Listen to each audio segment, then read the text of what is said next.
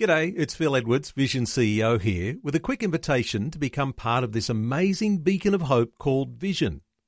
Together we can put our love into action to help people of all kinds build or rebuild their lives on the truth of God. Please consider the part you can play during our upcoming Visionathon appeal, remembering that it's your support that makes Vision possible, including this podcast. Audio on demand from Vision Christian Media.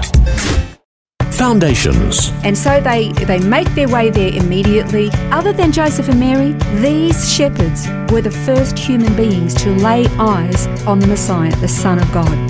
And then they kept his identity a secret for about two years. Foundations. Understanding the Jewish foundations of our Christian faith. With Robbo Robinson and Mandy Warby.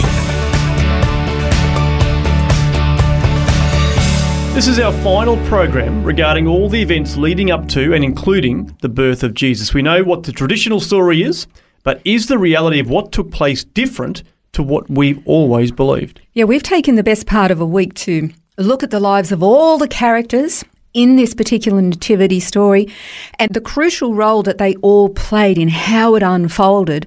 There are two very important and pivotal events in history and the whole human race revolves around them. It's the birth of our Messiah and, of course, his death and resurrection as well.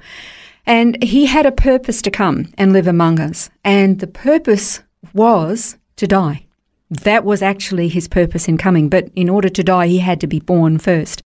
So in this program, we're going to pull all of the characters we've looked at over the past uh, six episodes and see what mosaic, what picture that it makes for us. Well, of course, the tradition will tell us that there were three wealthy kings who came possibly from different parts of the world India, Persia, Europe, uh, or Africa, uh, deciding between themselves to travel all the way to Judea, a nation under the domination of Rome, to see a Jewish baby they had no connection or relationship with and leave expensive gifts for him.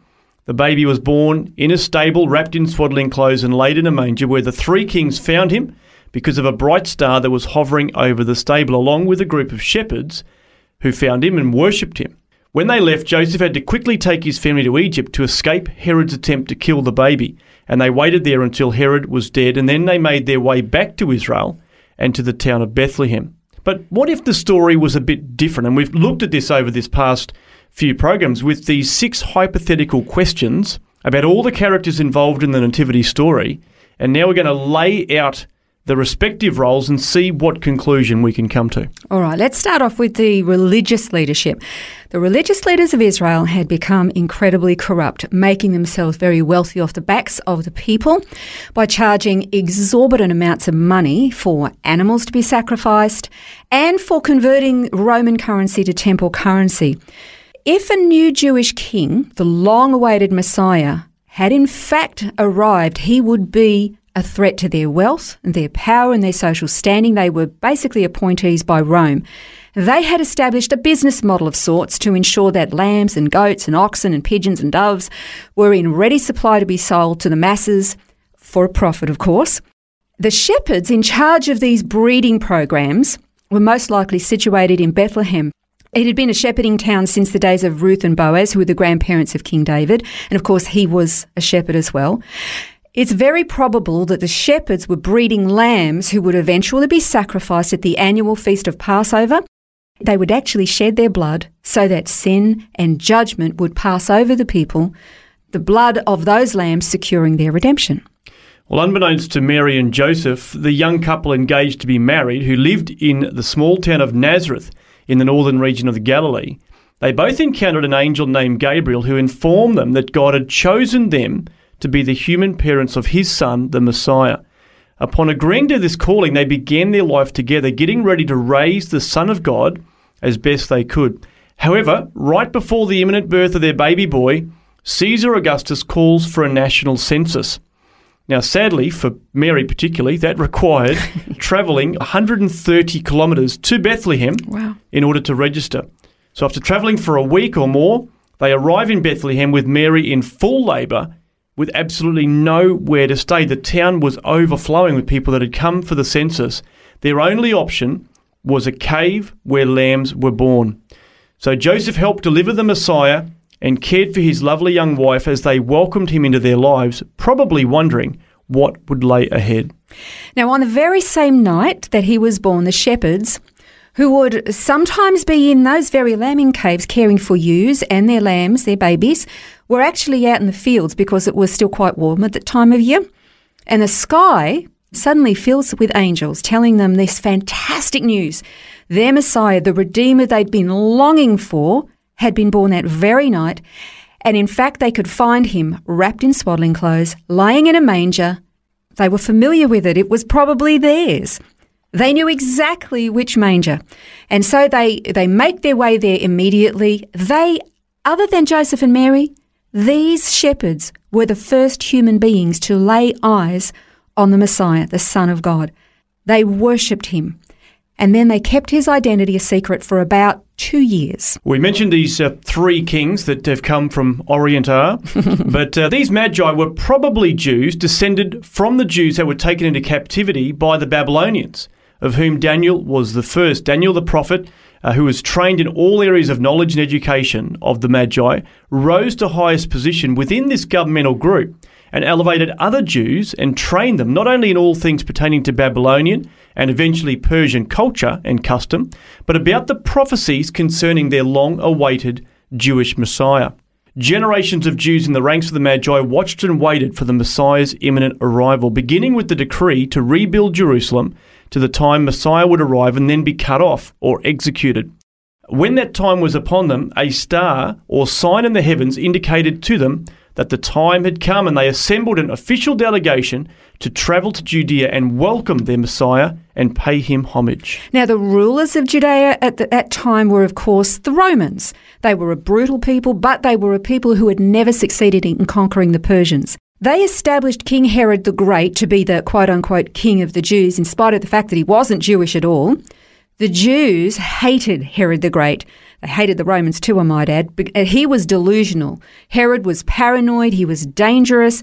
He even murdered his own sons if he thought, and which he did, that they were actually plotting to take his throne.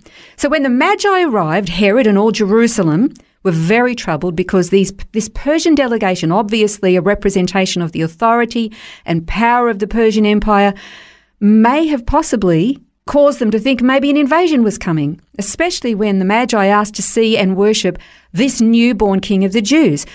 Was this a threat to both the Roman rule and, and Herod's throne? This so called new king of the Jews would have been a legitimate king. That's right. And Well, that- therefore, Rome and Herod were illegitimate. exactly. That would be a huge threat. Very much so. So the Magi arrived in Bethlehem. They find Jesus, the child, with his mother Mary in a house, not lying in a manger. And they too worshipped him and gave gifts fitting royalty. And rather than return to Herod, they secretly returned to Persia because an angel warned them of Herod's plan to murder the child. At the same time, Joseph had another dream in which Gabriel warned him to take Jesus and Mary and leave immediately because their lives were in danger. And he got up in the middle of the night and fled to Egypt. When Herod's soldiers arrived, they butchered every little boy aged two and under, children of Bethlehem's residents, and possibly children of the shepherds who had protected Jesus during his first two years. What a horrific event that must have been. It's. Would like the prophecy that said Rachel weeping for her children in Ramah. Ramah is in, in Bethlehem because they were not. They Hmm. were, they'd been slaughtered, butchered. What a horrific thing. So to conclude, I'm going to lay out three more hypothetical questions. Is it possible that God ensured his own people would be in Persia watching for his son to be born so they could not only identify him officially, but provide him with wealth for the years he and his parents would be in exile for in Egypt? And is it possible that God caused the leader of the Roman Empire to call for a census to ensure that his son would be born in Bethlehem, a name that means house of bread? And Jesus, of course, is the bread of life who came from heaven. And is it possible that the very lambing caves that were used for the breeding and birth of firstborn year old male lambs who were destined to be sacrificed at Passover, ensuring that death and judgment would pass over his people, would be the very lambing caves where Jesus, the Lamb of God, who takes away the sin of the world, would be born, who himself was destined to be sacrificed to ensure that judgment would pass over all who would believe and put their trust in him. Well, there's certainly some interesting hypotheses, but I think based on what we've presented over the last six days, it's certainly worth consideration. Is it possible? I think it's very probable. Well, it's a conclusion that we'll leave up to you, but uh, at this point, we just want to wish you a very Merry Christmas. Happy Christmas. This has been Foundations, a look at the Jewish foundations of our Christian faith. For study notes, resources, and more, see vision.org.au slash foundations. Thanks for taking time to listen to this audio on demand from Vision Christian Media. To find out more about us, go to vision.org.au.